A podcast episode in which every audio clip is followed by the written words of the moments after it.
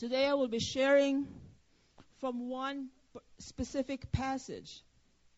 And I've titled my message today, The Believer's Identity in Christ. And my sermon is taken from 1 Peter 2 9. So if you have your Bibles, please open your Bibles in 1 Peter 2 9. This is all that we're, I'm going to just focus my sermon from this passage, one passage. Are you all there? The Bible says in 1 Peter 2 9, reading from the NIV, but you are a chosen people, a royal priesthood, a holy nation, a people belonging to God, that you may declare the praises of Him who called you out of darkness into His wonderful light. Let's pray again. Father, in the name of Jesus. Help me to comprehend what your word is declaring to me, to my spirit today. In Jesus' name. Amen. Let me just, all of you have taken hermeneutics, I would assume, except probably for first year students who are still have not taken it. But we all know we have to study the scripture within context. So let me just give you a little bit of the context of this passage. The first thing that we need to understand is you need to understand that Paul was writing here, uh, not, not Paul, but Peter. Peter was writing to a persecuted church. They were not having a good time in church. They were being persecuted, they were being harassed. In fact, they were all scattered. They were running, some of them. They have to run, they have to abandon their stuff. You know, when you are being persecuted, you're just trying to save your life. You're not going to bring your, you know, beds or your clothes. I mean, a lot of times it's just what you're wearing. And so, but they would still come together. And so Peter writes to them and said, Look, I know this is their situation. You are getting persecuted. Everybody he talks to them like, but look, remember who you are. Remember who you are. And he reads this thing in 1 Peter 1 2. You are a chosen people, a royal priesthood, a holy nation. Yeah? I'm a royalty? What the heck is happening here?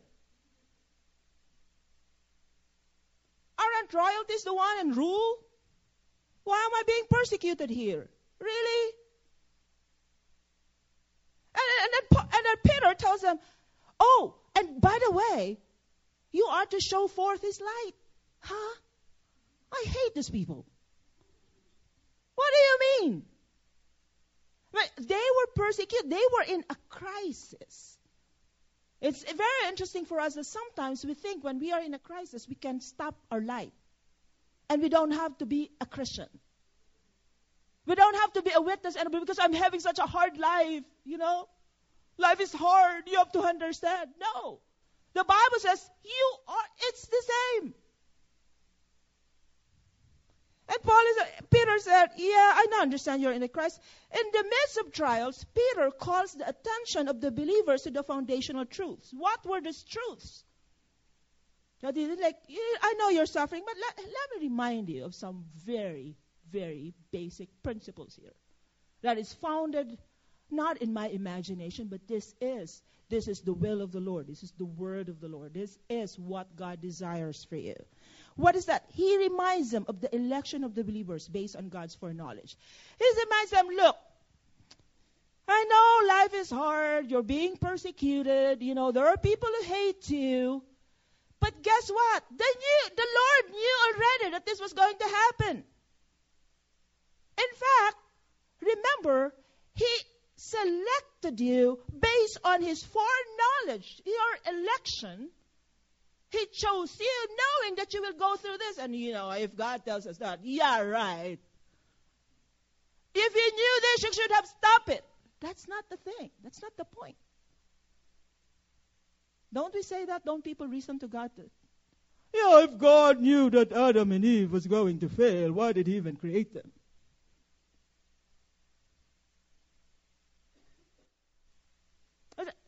No, no, no, no, you don't get it. God picked you knowing that you will go through this. Why? I always said this, and you probably have heard me say this.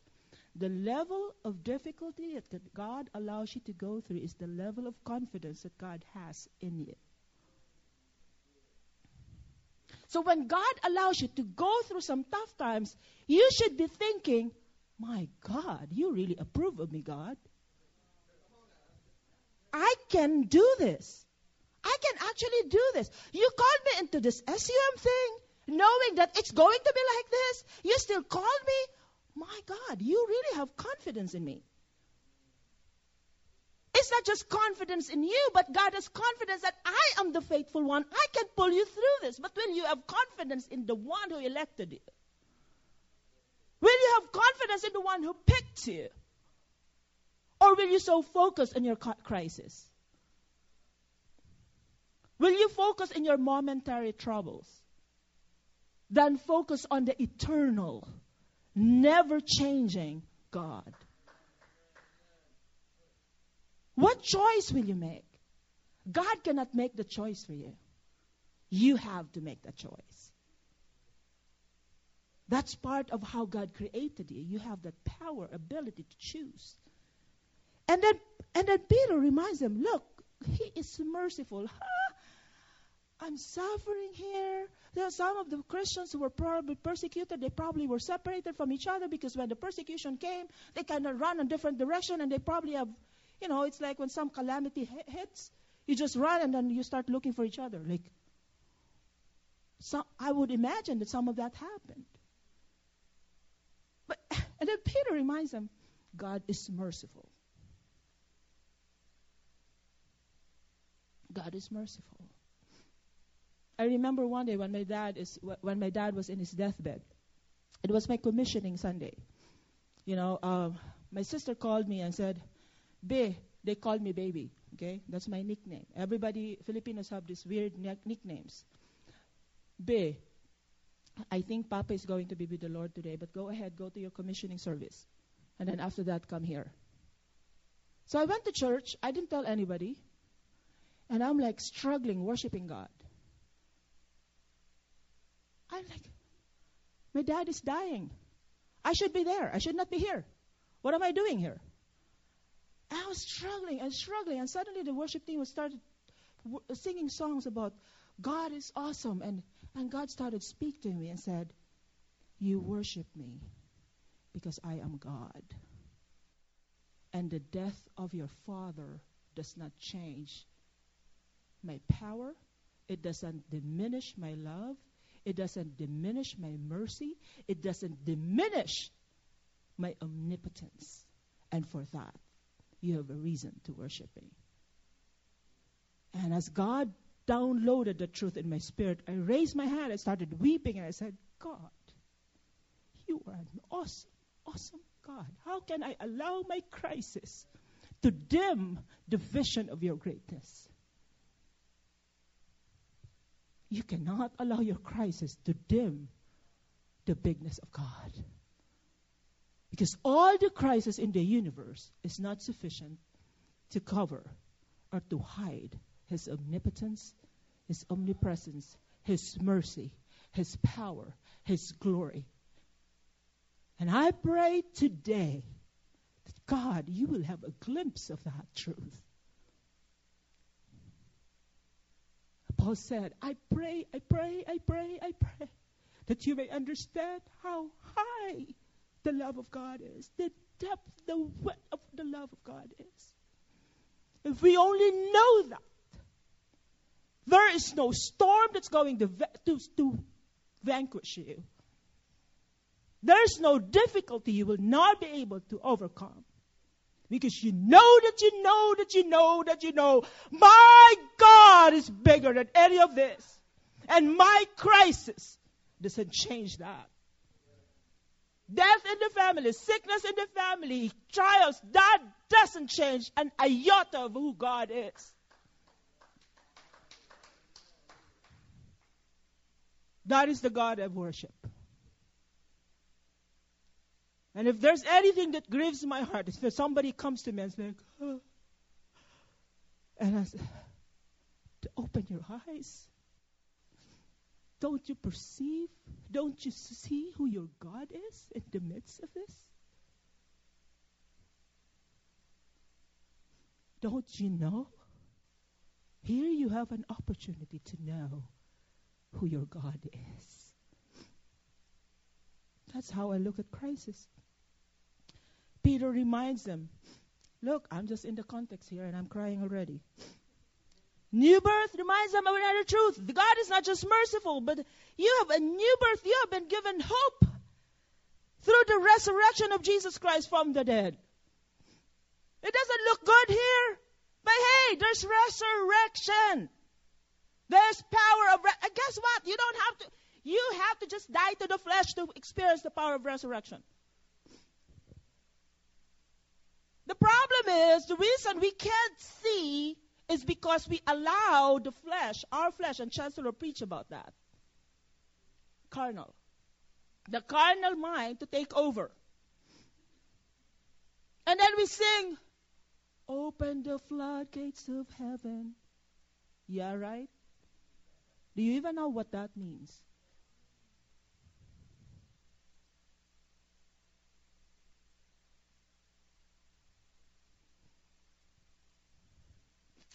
We are new people.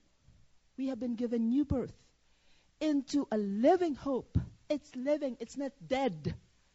It's living, it's living, it's living, it's living. It's not dead. There's no deadline, there's no dead end, there's nothing. It's living. Living hope, new birth. Through what? The resurrection of Jesus Christ from the dead. Because Christ rose from the dead, there is always hope. Regardless of how grim things are, there is always hope. Satan thought, yes, I got him. He's six feet under, he's in the tomb. He's done with. Uh huh. Yeah, right. Three days later, he got the biggest kick ever. Lost all his tooth. All he can do is go, that's it.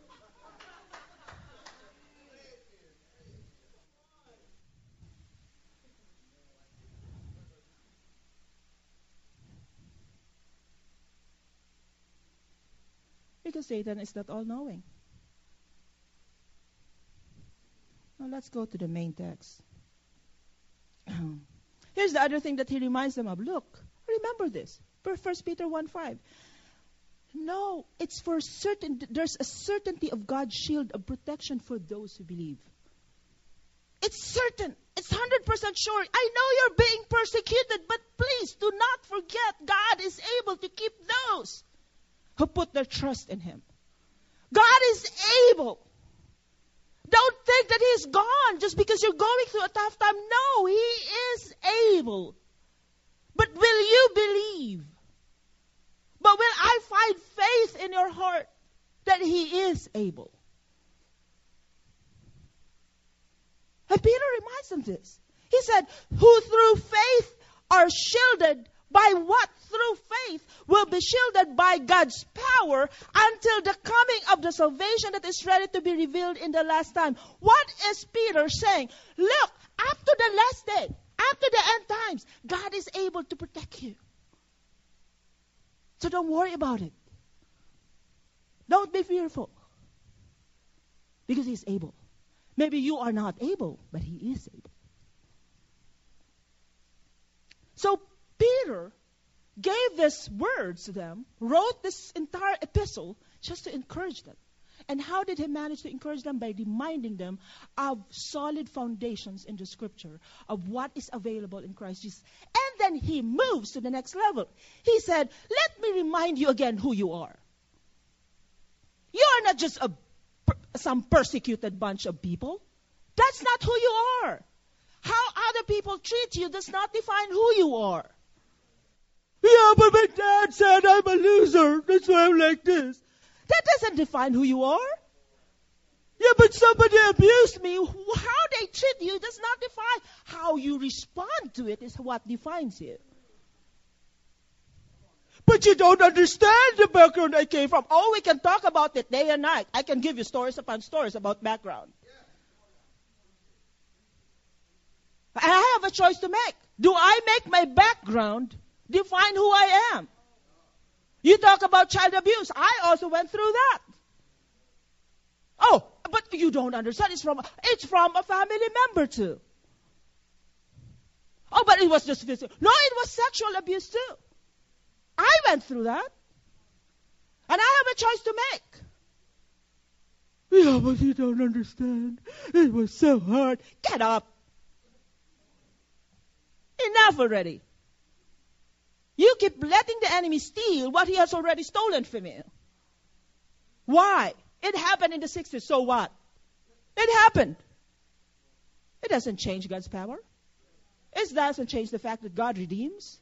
It doesn't change the fact that God purifies and, so, and, and solidifies you and establishes you. It doesn't change that. Now my choice is this, will I choose to be here or will I choose like, God, you are my redemption, you are my king, you are my salvation, I will cling to you and nobody's going to take me away from that. That is a choice you have to make. So stop being pitiful and having a pity party. I'm not attending your party. It's no fun. Peter reminds them, Who are you? Number one, he says, You are a chosen people. Oh my gosh, how many people are there in the world? No. Seven billion people. God looked down in heaven like, hmm, I choose you. Really? Have you ever been when you were a kid, you know, and you like, yeah, yeah, singing song like, oh, I pick, and you, how, you know how how bad you feel when you're the last person to be picked, like, and you're like standing there, and your team leaders are picking who will be part of their team, like, pick me, pick me, pick me, pick me, and you're like, oh, I'm not getting picked up, pick me, pick me, because the last person who gets picked is what? Loser. Right? We all go through that as kids. But guess what? Here is God. The King of all kings, the Lord of all lords, that every name, everyone, every knee shall bow at the mention of his name. The one who created the heavens and the earth. And he goes, hmm, I pick you. Uh, me? God, really? Yeah, I pick you.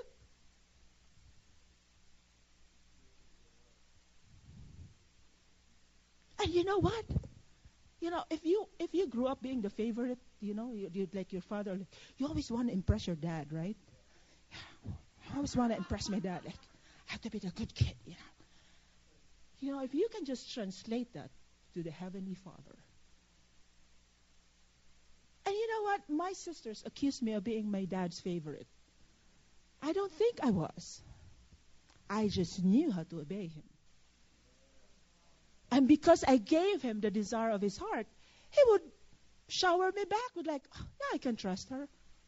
I was the only one in a sibling, a family of six girls who can go to a party and come home at two o'clock and I never get any anything from my dad. You know why? I would tell my dad, I will be in this house. These are the people who will be in the house. You can check on me throughout the night and I will be there.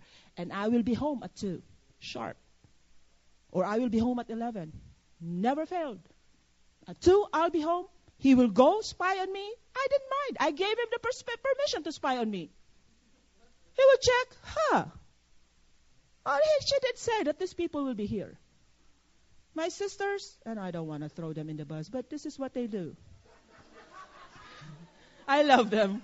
I love them. My sister is watching right here in Philippines. But a few of them, not all of them, would take their clothes, put it in the trees, and sneak out of the house, and then change in the woods and run off. And my father will find out about it, and I'm like, this is not good. And I will sneak. And you know, every guy, those guys here, if there's anything you hate, is lack of respect. Hey, you, here's a dad. He's a guy, right? Like, my children don't even respect me.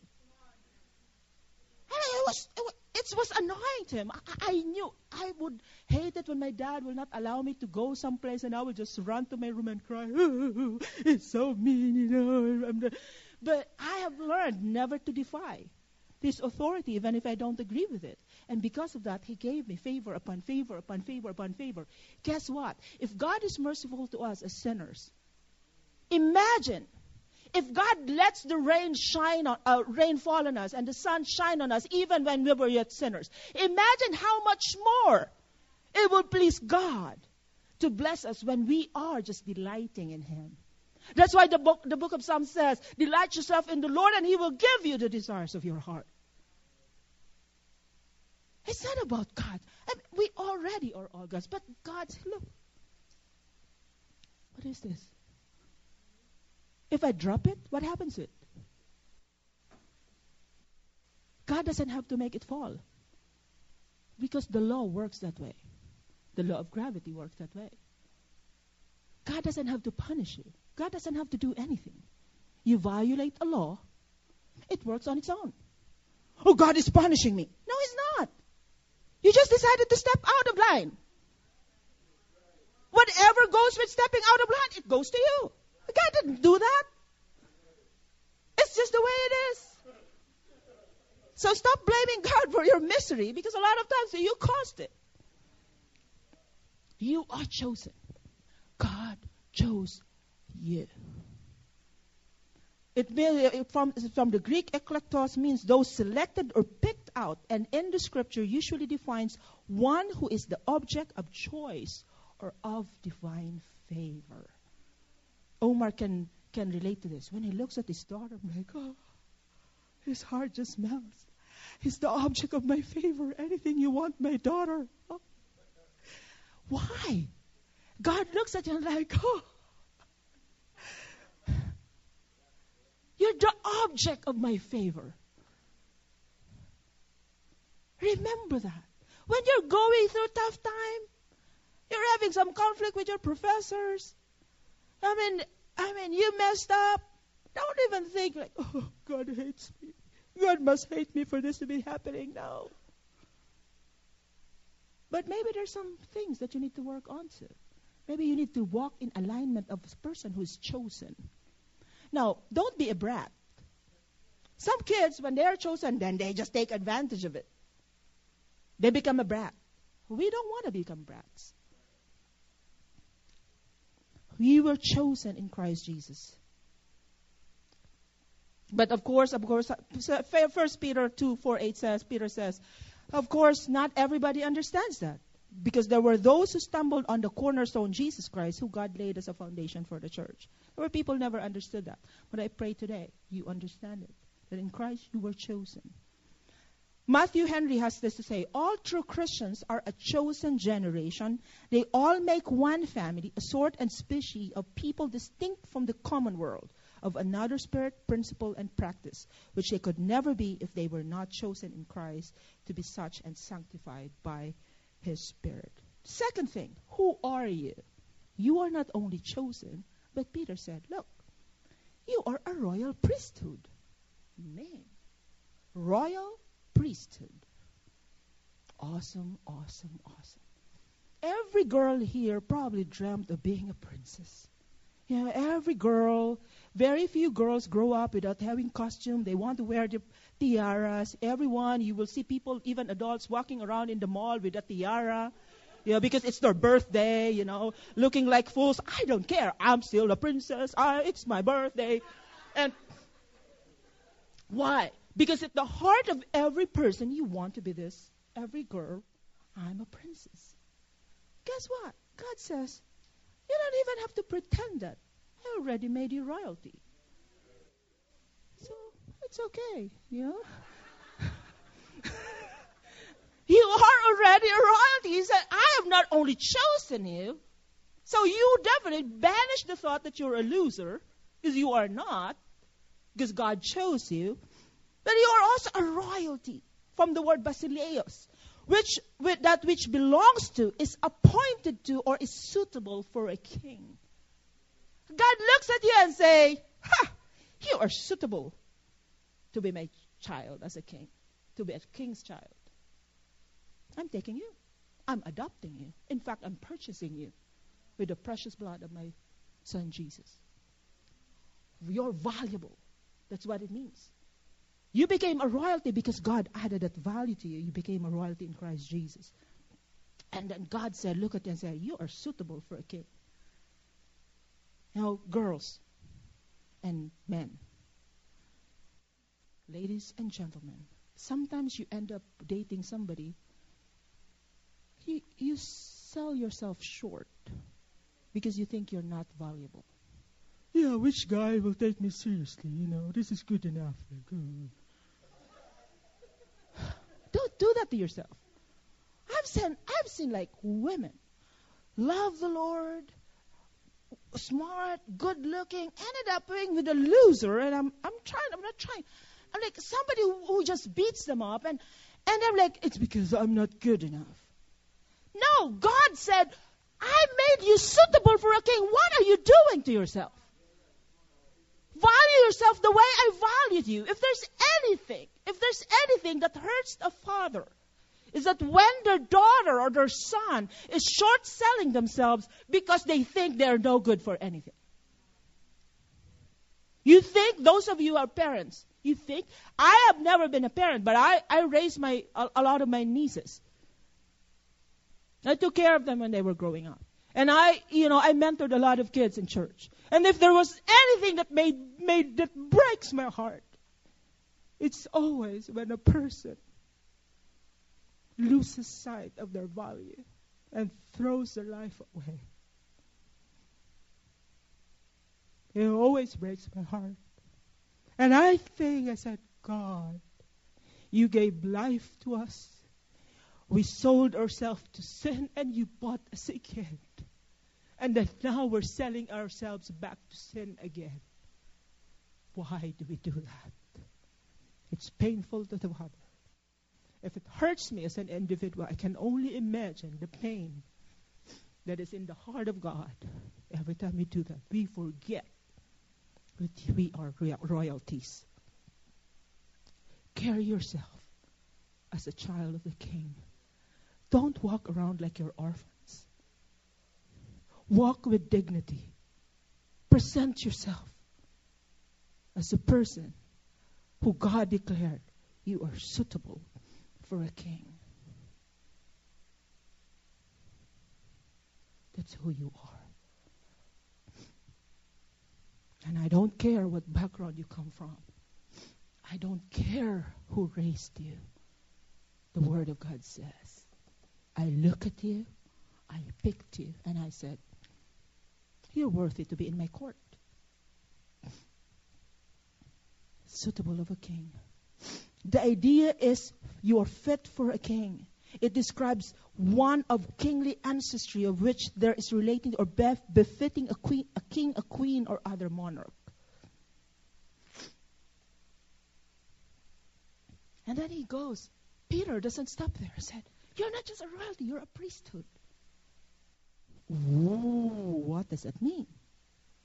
I have also called you to stand between God Really? God, the Holy of Holies? The great I am? The one who created everything? You call me to stand before God and to mediate as a priest? And I want to encourage you today. I want to exhort you. Please, please guard your witness. Don't just wear anything that will ruin your witness. Don't just say anything that will ruin your witness. Don't just post anything on Facebook that will ruin your witness. And remember who you are. Don't forget who you are. You are a priest. But I'm only a student. No, you are a priest. You have a job. Do you think people, monarchies, you know, princes and everything, you just see them going in different places. You know why they get in trouble? Why tabloids talk about them? Because they do something that is not applicable, that is not suitable of a king. That is not suitable of a prince. That is not suitable of a princess. They start messing around, and so people gossip about them because even the world expects kings to behave in a certain way. So stop comparing yourself to non-royalties and start be- stop behaving like you're a non-royalty. Because you are a royalty. Stop coming to school dressed like, like whatever, like a cyclone just hit you.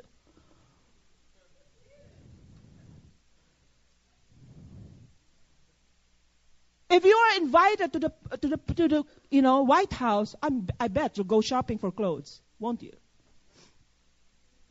Oh, oh, oh I'm invited by the president. You know. I better dress, you know, polish my shoes, you know, take a bath, shampoo, you know, get perfume, you know. I, I, look, any president of the world is nothing compared to God. We have become so comfortable around God these days. We just kick back and relax. We are God. Like drunk stumbling in the presence of the Lord. Or we just behave when we're in chapel because David Wiley is watching. Have you forgotten that the presence of the Lord is everywhere? Whatever you do in the bathroom, whatever you do in the classroom, whatever you do in the mall, God sees it. Nobody should be policing you. Nobody should be reminding you of rules. It is written in your spirit, in your hearts. Live as God's people. Stop looking down rules. If you will just be the chosen people that you are, if you will just be the child of the king that you are, if you will just live up to the call that you are a priesthood, trust me. You will look at these rules and say, huh? That's it?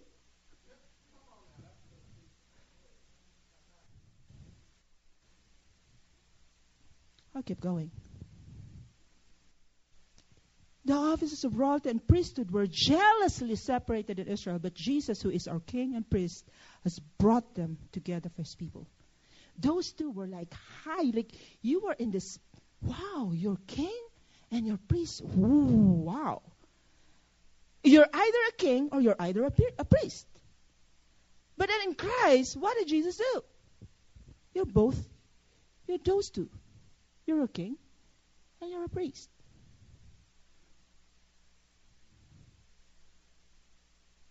I don't know about you, but I'm pretty pumped to be reminded of this.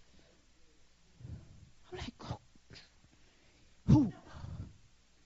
Then it, Peter doesn't stop there. He keeps going. He said, Not only are you chosen, not only are you a royalty, not only are you a priesthood to represent me before you, to, to mediate between man and God, but you are a holy nation.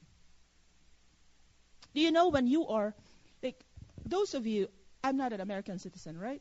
I'm a Filipino citizen. I'm, I have uh, legal, you know, documentation to stay here and to, to work here. But there are privileges that I cannot enjoy because I'm not a nas- I'm, I'm not an American citizen.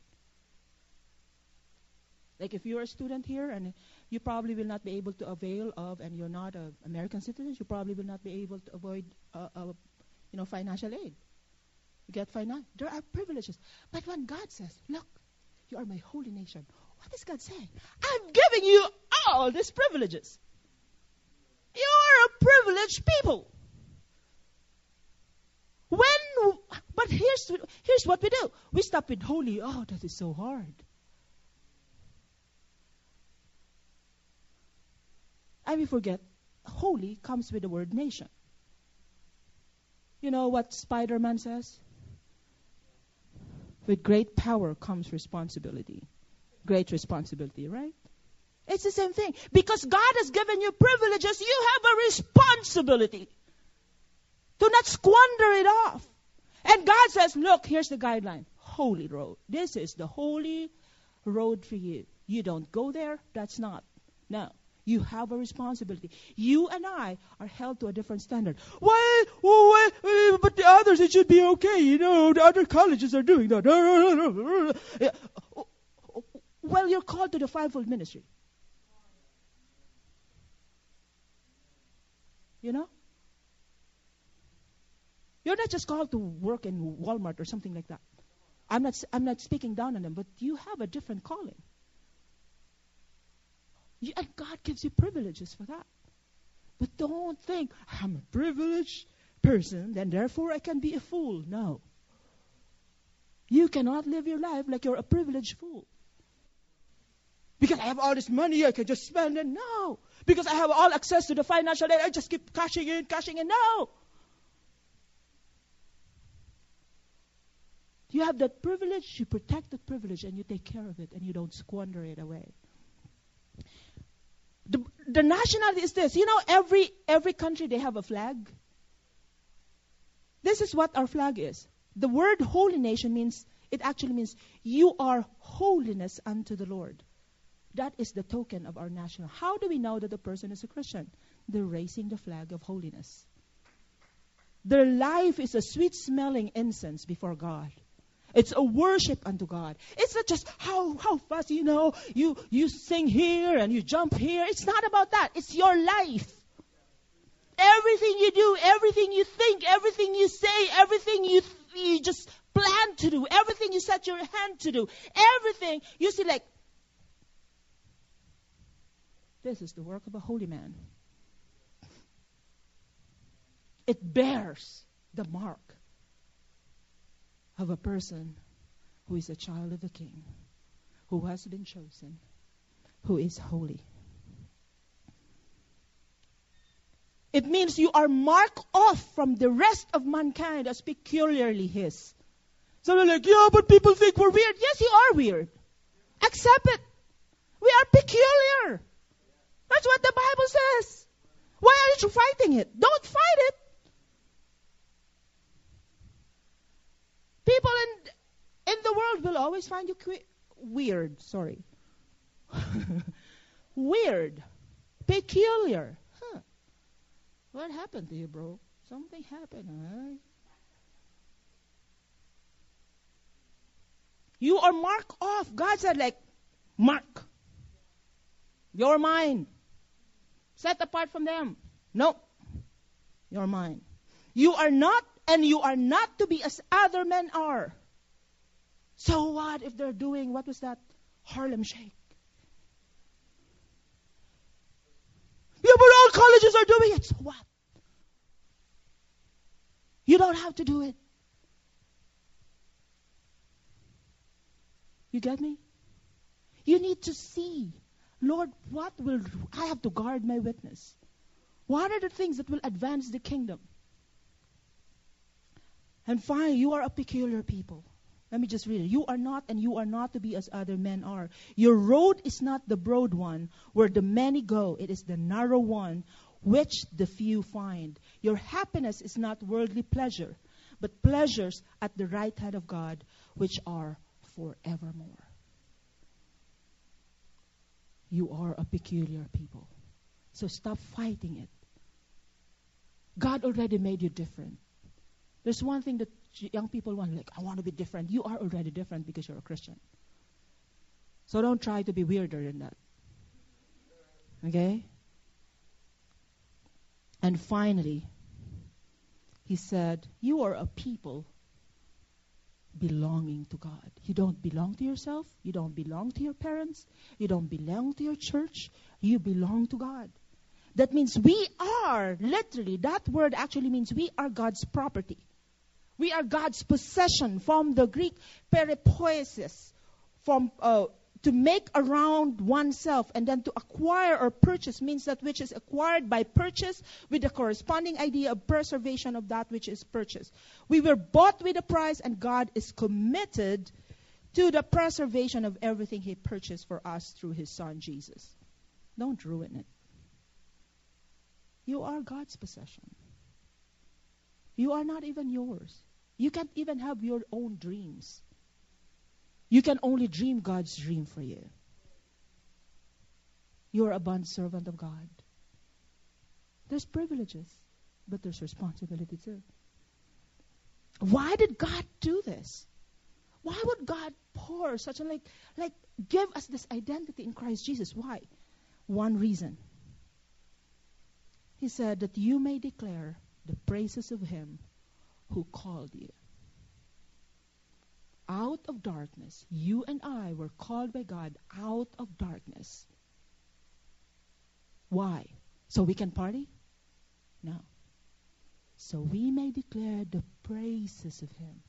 So that once we are in the light, we continue to shine as His lights, as God's light, and reflect the glory of God so other people may know that there is hope that there is mercy, that there is love. This is the reason for your existence. This is the reason for my existence. God set me apart, picked me, made me a royalty, made me a priesthood, and said, Guess what? I'm giving you all these privileges, but hey, you're mine.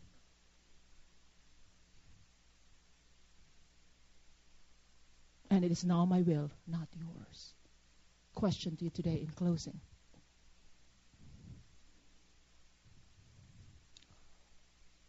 How are we living our lives?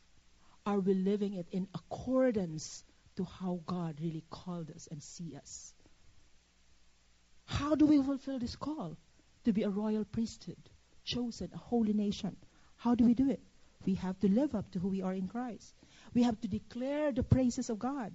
We have we have to live a, a, personal we have to have a personal witness that will bring people in that's why I, am very big because it's it's just grievous when people are so careless with what they they like on facebook or what they say they they post on facebook it's just funny. We're not that is not the purpose why god took us out of darkness to be funny. Do you see that in the bible? I have redeemed you out of darkness into light so you can be funny and be cool. No. Do not sell your birthright.